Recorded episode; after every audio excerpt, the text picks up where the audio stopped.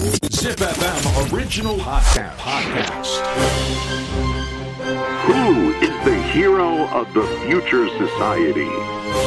This is Hero Quest.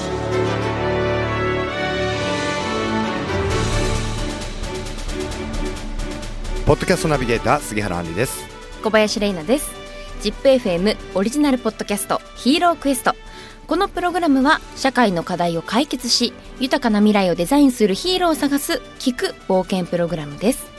Apple Podcast、Spotify、Amazon Music など各サブスクリプションサービスで配信していますのでぜひフォローしてくださはいい、えっ、と僕たちはですね、はい。えっ、とこの杉原杏里と小林玲奈と古田孝之で始まった 新番組ですけども。違う違う違う。すみませこのこんねの春から、はいこの春から。新番組古田孝之です。どうぞ。よろしくお願いいたしこれますあれですよね。パイロット版でいろんな各局に売ってくってやつなんですか？そうですよね。マジですか？仲間入れて。い。や古田さんって言ったらねもう皆さんもういろんなメディアでご存知だと思いますけども、ヒューロというね、フューチャーロボティクスのまあ会社っていうんですかねチーム？本当はフルタロボットの略なのえそうなの？言っちゃった。あそうなんですか？いやいやいやいやいや本当あのフューチャーロボティクスの略と言いつつフルタロボットの略なんだけど。あでもでもそうかね。なんで今までそういうふうに思わなかったんだろういやいやいいんですけどもね、はい。僕らはやっぱりないかという世の中の時よ、う。んうん。実はあのこの組織って真面目な話すると、うん。作ったのに理由がある、いやもうちょうど今年で作って20年。はい2000年って実は知ってる人も知らない人もいるかもしれないけどちょうどバブルが弾けて、はい。まあ、ロボットブームが終わりみんな企業はロボット作るのをやめ、うあろうことかいろんなとんがったものも作るのをやめてしまったアウトソーシング、うん。いやー企業からイノベーション起きねえなと思って。うん。当時なんか国の研究プロジェクトやっていたんですね。じゃあ国はっていうと、いや国もなあなんだか知んないけど、うーん、新しいものやるっていうと難色示すしな企業と連携っていうと国だからやりにくいよなという。まあこれ大学の付属組織なんだけど、うん本当にこのロボットの世界で、こいつはすげえ大谷翔平流だ、もう級だっていう、そんな人たちばかりを、うんつまり僕以外みんな天才のやつばかりを20人集めてきた組織で、これで世の中で本当に5年10年かかってもできないことやろう。でもね、これちょっと組織論で言うと、このね、できないことをやると、ほら、杉原さんも苦労してるでしょ。多分、うんしてるしてる。杉原さん、企業でそれやってるもんね。はい。やってますね僕は。ほら、杉原さんとよく、とってもね、意見同じだなと思うのは、はい。新しいことやるときって怖くないですか？怖いですね。怖いですよえでね。も怖いって思うんですか？あのね多分ね新しいことを始めることが怖いんではなくて、はい。その組織っていうかチームを作っていくっていうのの変な今までうまくやってたものがコラプスしないようにしなきゃいけないとかっていう、そう。で、しかもよく大企業なんか、新しいことやると、はいいや、失敗したらどうしよう、責任取られる。うんあるいは大企業のその中間管理局も、いやいやいや、これ俺責任取れないよ。そうかだから僕は、実はこれも杉原さんの組織と同じなんだけど、はいこの僕の20人の組織っていうのは鉄のルールが一つある。すべての失敗事は古田のせいにする。あ一緒ですねはい一緒よねはいでもね怖いこと多いのよ。ですよねもう時々ね本当に企業とのプロジェクトでもう締め切り間際でこれこんなんなってこんなんなってダメですってよし。それはね全部古田のせいにして相手には古田がそういう風な方向でやれって言ったからこうなったって言ってこい。あとは全部俺が始末つけてやるって言って半分ねよし。古田の出番だぜ。いいとこ見せてやるぜ。と思いつつ半分やべえよどうしようどうしよう。逃げちゃダメだ逃げちゃダメだ。倍怒り信じてね。でそしたらね不思議なのね20人優秀なさやっぱりチームなんだよね、うん。あの古田さんの出番がないのが結構多々あんのよ。そうみんなちゃんとやっちゃうから。ちゃんとやっちゃうから。そうなんですか？でもね、うん。いつもね研究もそうなんだ、はい。よく言うの。10年20年かかってもできないかもしれない。それをやろう。これね来年1年かけてできるって分かってるものは大企業やるもんだ、うん。だから僕らはね世の中にいろんな技術を出してる。例えば自動操縦の技術でコンテストでも優勝してる。うん。例えば GNSS って言ってグローバルナビゲーションオブサテライトシステムって言ってまあ簡単に言うと人工衛星から GPS 位置を特定するっていう技術。これも世界大会優勝してんだけど全部の技術本当にまあ優勝級あるんだけど一つの成功例の裏にはだいたい数十個の屍の山が。うん。数十個で終わらないでしょうね。そう。だから本当にねまあ企業のいろんな職種の人いるかもしれないけれどやっぱり上の人間たるもの失敗の責任をまず取るっていうのはとても、大事ですね。もうねリーダーのやることって簡単っすよ。もうね命がけて決断し、命がけて行動し最後命がけて責任取るもうそういうのが怖いんだけどもね。うん。いやー。あのね玲奈ちゃんね、はい。今もねちょっとねやっぱ見逃しちゃいけないよ。さりげなく言った言葉。え何ですか？えー何の世界一位ですか？あいやそうそこなんですよ。はい。GNSS って言って簡単に言うとまあ GN GNSS これねあのナビゲーションって言ってつまりあのスマホのさ案内あるじゃないですか。はい Google マップやなんかで経路をこうやってこうナビはい。ナビはい。歩行ナビ、Google マップってさ調べると大体3メーターぐらいでさ着きましたって言わない？言います。しかも時々あらぬ方向見てない、うん。見てます。あれね Google がね Google スマートフォンディシメーターチャレンジって言ってこの Google のあの道案内の世界大会やってる。えその1位なの？世界大会で一昨年から出てるんだけどもう最終決戦は GAFA と言われる Google とか Amazon とか Facebook とか Apple とか、あいつらがギョギョーっと来るんだけど2年連続1位。僕はね本当に言いたい。なんか日本の技術ってどんどんどんどんいろいろなとこに負けてるって違うのよ。うん。それはねいろんな技術者いろんな技術あるんだけど、上のトップの人間たちがそれ責任取りたくなくて世の中に出してない研究させないだけなの。もうえ組織の問めちゃくちゃあ題るからね。組織の問題なんなんで出してくださいよって感じですけどね。もうもうそれはねもうそれはね例えばね売れるかどうかわからない。だから出さない。出さないだから売れるかどうかわからなないんかいつかあったじゃない？2位じゃダメなんですかって。やかましいわってことですよ。ありましたね、はい。え僕に言わせればぶっちぎりの1位じゃなきゃダメでしょ、い、やーそうですよね、えー。でも本当組織論で言うと結結局そういうしがみだったりする。だはからね僕はね本当にトップはもう恐怖からの解放って言ってます。だからそれができるかどうかってとってもイノベーションって大きいんだと思う。うん。い、そうですよね。だから古田さんと話してワクワクしてると2人ともワクワクしながら帰ってくっていう。で2人とも終わった時にはずーっと喋りながらだけど、はい。ずーっと頭の中でいろんなこと考えてるから、あとねやっぱりねとてもそのいろんな仕事の流儀で言うとうん。みんなねその本当に技術は技術。はい。まあ、例えばデザインだったり、うん。ビジネスモデルだったりうん。1個しか見ない。で僕ねこれものづくりの僕の基本なんだけど例えば外見のデザインうん。技術、うん。あるいはネットワークやなんかのああいうサービスあるいは最終的ななんだろうイメージうん。あのこんな世界観。うん。これ全部一緒こたんじゃなきゃいけない。よくものづくりっていうと技術だけデザインだけビジネスモデルだけってこれダメなのよ。やっぱりねこれからないものを作る時ってこれは杉原さんと本当に一致してるんだけど。題しまして。あの昭和な人間的に言うと合コン、古いな今合コンって言わないですよね、えでもねハイキングコンパじゃないか。ハイありましたよね。えそうなんですか？いや何かっていうとね、えマッチングね。かマッチング簡単なんですよ。要は我々ってね物をいかに惚れさせるか。うん。それはね全部の職業そうだと思うんですよ。あの自分の料理をどう惚れさせる。自分の野球のプレーをどう惚れさせる。いろんな職種で惚れさせるって重要な。はい、心を動かす。うん、でね例えばそれってあのまあすいませんね合コンでね。いや全然いいですよ。多分初めて見た時今は男性でも女性でもどっちでもいいんだけどまずやっぱり外見でおっと思うじゃないですか。はい。それが例えばロボットで言うと外見のデザイン。でその後にいやこのね女性なり男性っていうのはどんな雰囲気どんな声うん。まあその目視覚以外の情報を仕入れる。うん。うんそれが例えばロボットで言うとまあ動かした時の感触だったり、はい。音だった成果だったり。り成果だったり、まあ、技術。うん。でその後に初めて脳みそを使う。いやーこのロボットがあるとどんな未来があるんだろう、うん。ネットワークにつながってふんふんふんスマホで呼び出してうんうんうんってそこで初めて頭を使う人間で言うとまあ外観から入ってその他の雰囲気やなんか他の五感使ったその後にいやーこの子はどういうバックグラウンドかなどこの生まれかなどういうこと考えてるのかなって頭で考える、それで惚れてしまってウェディングでまあ、ロボットも本当にその目から入って五感から入って技術が入ってそれでサービスモデルが入ってそれで世界観が生まれてそれで終わると。だつまりものづくりってどんな企画もそうなんだ。うん。それ全体感っていうのをとても僕は大事にしてる。うん。料理も同じじゃないですか確かに。そうね。ねえだってあの煮炊きするのはただの技術でそれをどう組み合わせて美味しくするかでただ美味しいじゃダメで本当にお店の雰囲気それで結局ハッピーにさせるかってことなのかなと。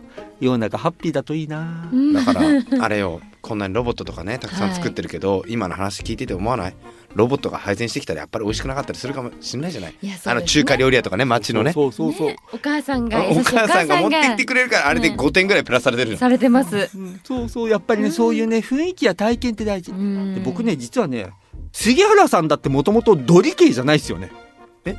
めちゃめちゃめちゃめちゃ理系理系理系じゃないですよね、めちゃめちゃではないですね。ですよね、デザインから入ってったり。デザインから入ってきましたね。ですよね。うん。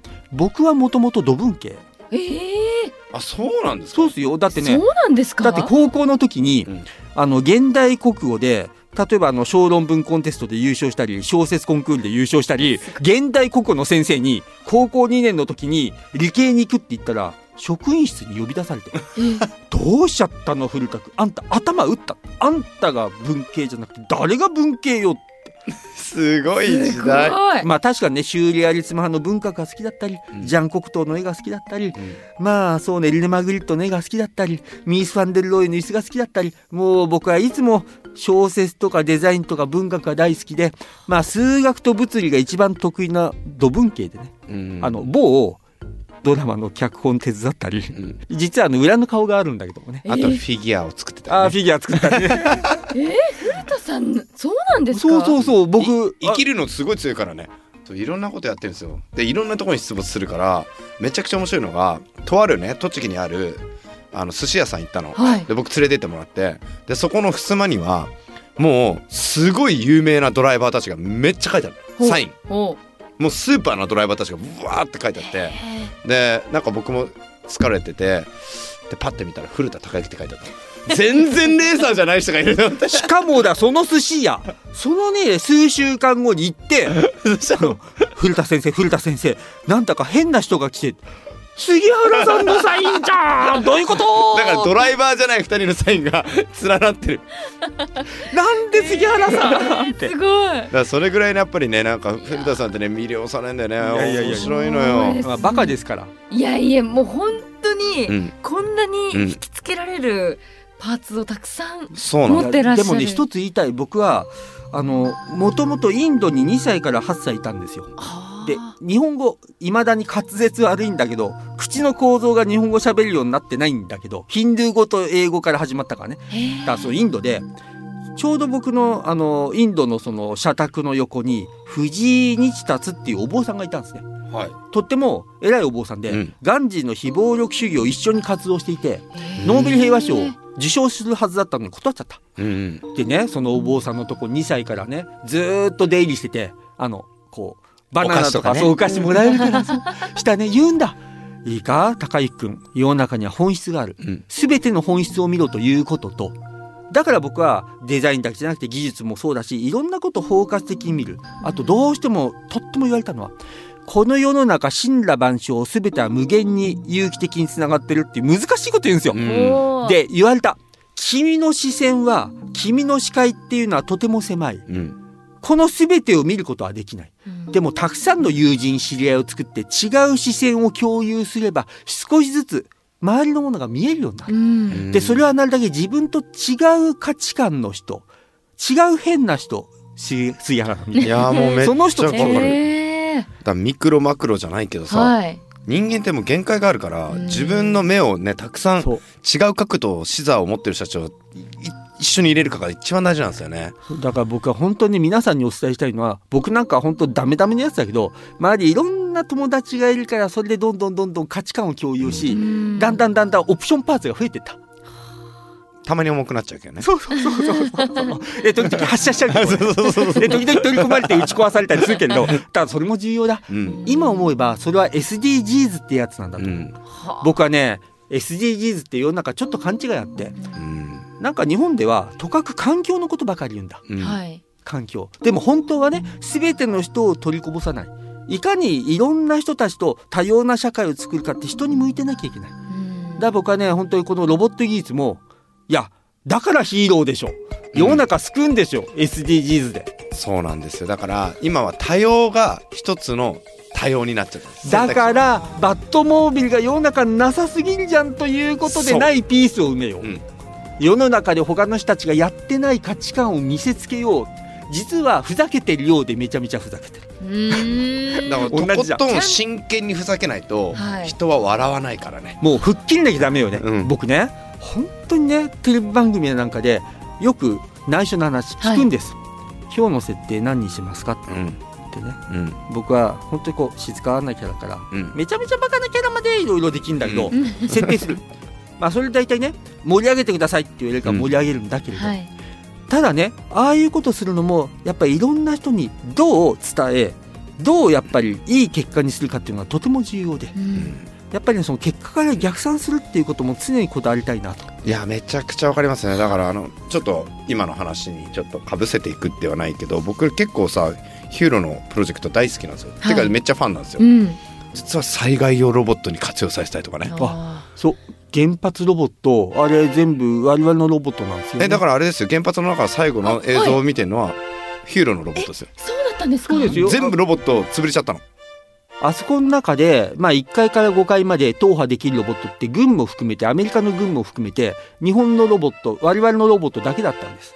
だから皆さんがニュースで原発の中の映像ってこんなん見たことありません？いろいろ。はいありますあります。これ全部このヒューロのロボットが作ってしかもこれ無償対応って言ってタダで差し上げ続けた。大体年間2億円ね。そう。僕はねできるかできないかじゃなくてどうしたらできるかってことで無償で対応しだからまあ5年間ずっとこの原発ロボットを提供してきた。まあこれもだから僕らは本当に世の中でどう？いや世の中救うのヒーローでしょ。うん。うん。このね例えば原発のロボット最初いろいろ考えていくとハルクっていうのがいろいろあったりとかするんだけどもうねすごい動き方をするんですよロボットがへえ。まあ45度の階段も登ります、45度？ええ、それで、まあ、ぐちゃぐちゃな階段なんかも平気で登ってきます。あの、多分、一応これ世界で一番踏破性が高いロボットって言われているんだけれど、あの、もうどんなところでも走破できるんですよ。だから僕らはこういう、本当クローラーっていう手段、足という、まあ、客型という手段、車輪という手段、キャタピラねキャタピラね。ああいうのいろいろ持ってる。であとはそういう組み合わせを使って、まあ、時には災害を助ける。時にはやっぱり未来にないものを作る。僕はこれね、全方位型だと思うんですよね。うんやっぱりそうやって、なんか未来の可能性を見せていけたらいいかなって言いながら最近は杉原さんに相当怒られてますよね。もうさっきから尊敬してるとかって言って、いやいや、いやしてますよ。すいません。すいません。俺、あの、最近はもう杉原さんにもう教えてあげてばっかりで、もう、もう汚いやり口が。え？ほら、よくあるじゃないですか。あの、トップのふりしてナンバー2が実はラスボスだったってやつ。ほら、よく、よくだって、これ、パターンでしょ、アニメの。いやあのねこれはなんでそんなこと言ってるかっていうと古田さん制御かけなくてよくないですか今はっていう。うん。もうとことんまで突き進んだ面白いものをやれば結果としてそれが誰かが社会課題に使うでしょうと、えー、そんな難しいこと言ってない。一言、古田さんらしくない。言いました。らしくないし、つまんないし。すいません。あのらしくないっていうのはえっ、とですね多分1時間前に2人であのカフェ。で、時々ね、分かった。古田さん、俺が楽にしてあげるよって かっこいいこと言うんだよ。いや、あんたヒーローでしょ、僕のって思うんだけど。やっぱ忖度なしにやっぱりもうそれは年齢とかなんとか関係なくてやっぱり一緒に面白いことをそうそう。作りたいので僕、年齢って気にしたことないし。なんだだから小学生からアイディアもらうことって普通にあるからねへえ70歳からアイディアもらうこともあるしね。わあそうなんですね、うん、もうこの世の中年齢とか性別関係ないよ。地球何十億だからねいや本当にねすっごい楽しいんですけど、はい。古田さんは。予約したタクシーの時間が来たんですそろそろ、えーマジで？何も喋ってないし今日。いやこんなさ終わり方さ、かっこよくない？え。予約してるタクシーの時間です。月からお迎え。が ぜひあの、はいぜひねまたぜひはいもう。来ていただきたいです。え何言ってるの？3人の番組でしょ？そうだよ。あそっか。そうだよ。3人目。来週も。大体ヒーロー番組っていうのはね途中からね6番目が出てくるのよ。そうそうでしたね。どんどんどんどん増えてってねあの 最終的にい血の入れ替えって言って追い出されるんだよ。いやちょっとアベンジャーズみたいにどんどん。でたまに呼ばれんの？たまに呼ばれて。なんか修行生かされたみたいな感じ。ちなみに大体僕っていうのはあの最後、はい。あれだよね差し違えて死ぬ系ね でもあの復活していくの。次回 サイボーグってなってえー、それあの子供がナンバー2であの出てくるんじゃないの。なんかありそうですけど。いや本当にたくさん本当はもっともっと面白い話あるんですけど古田さんですねありがとうございます。本当楽しかありがとうございまレナちゃんどうでしした？たいやもうちょっとワクワクすることがありすぎて、うん。あとお二人からあの聞いたその匂わせ情報、うん。もう気になりすぎて1年後また3年後がはい。楽しみで仕方がないです、では次回はリアルなロボットでいきましょ こう。ご期待いやいや違う違う違う違う。ういいっすね。じゃあ名古屋のね、はい。公開収録とかも。い。やー古田さんありがとうございましたありがとうございました。ありがとうございまはい。またよろしくお願いいたします。ぜひよろしくお願いいたします。ヒーロークエスト今回はロボット開発者古田孝之さんをお迎えしました。ありがとうございまありがとうしたございました。次回のヒーロークエストもお聞き逃しなく。また会いましょう。イエイ。いや。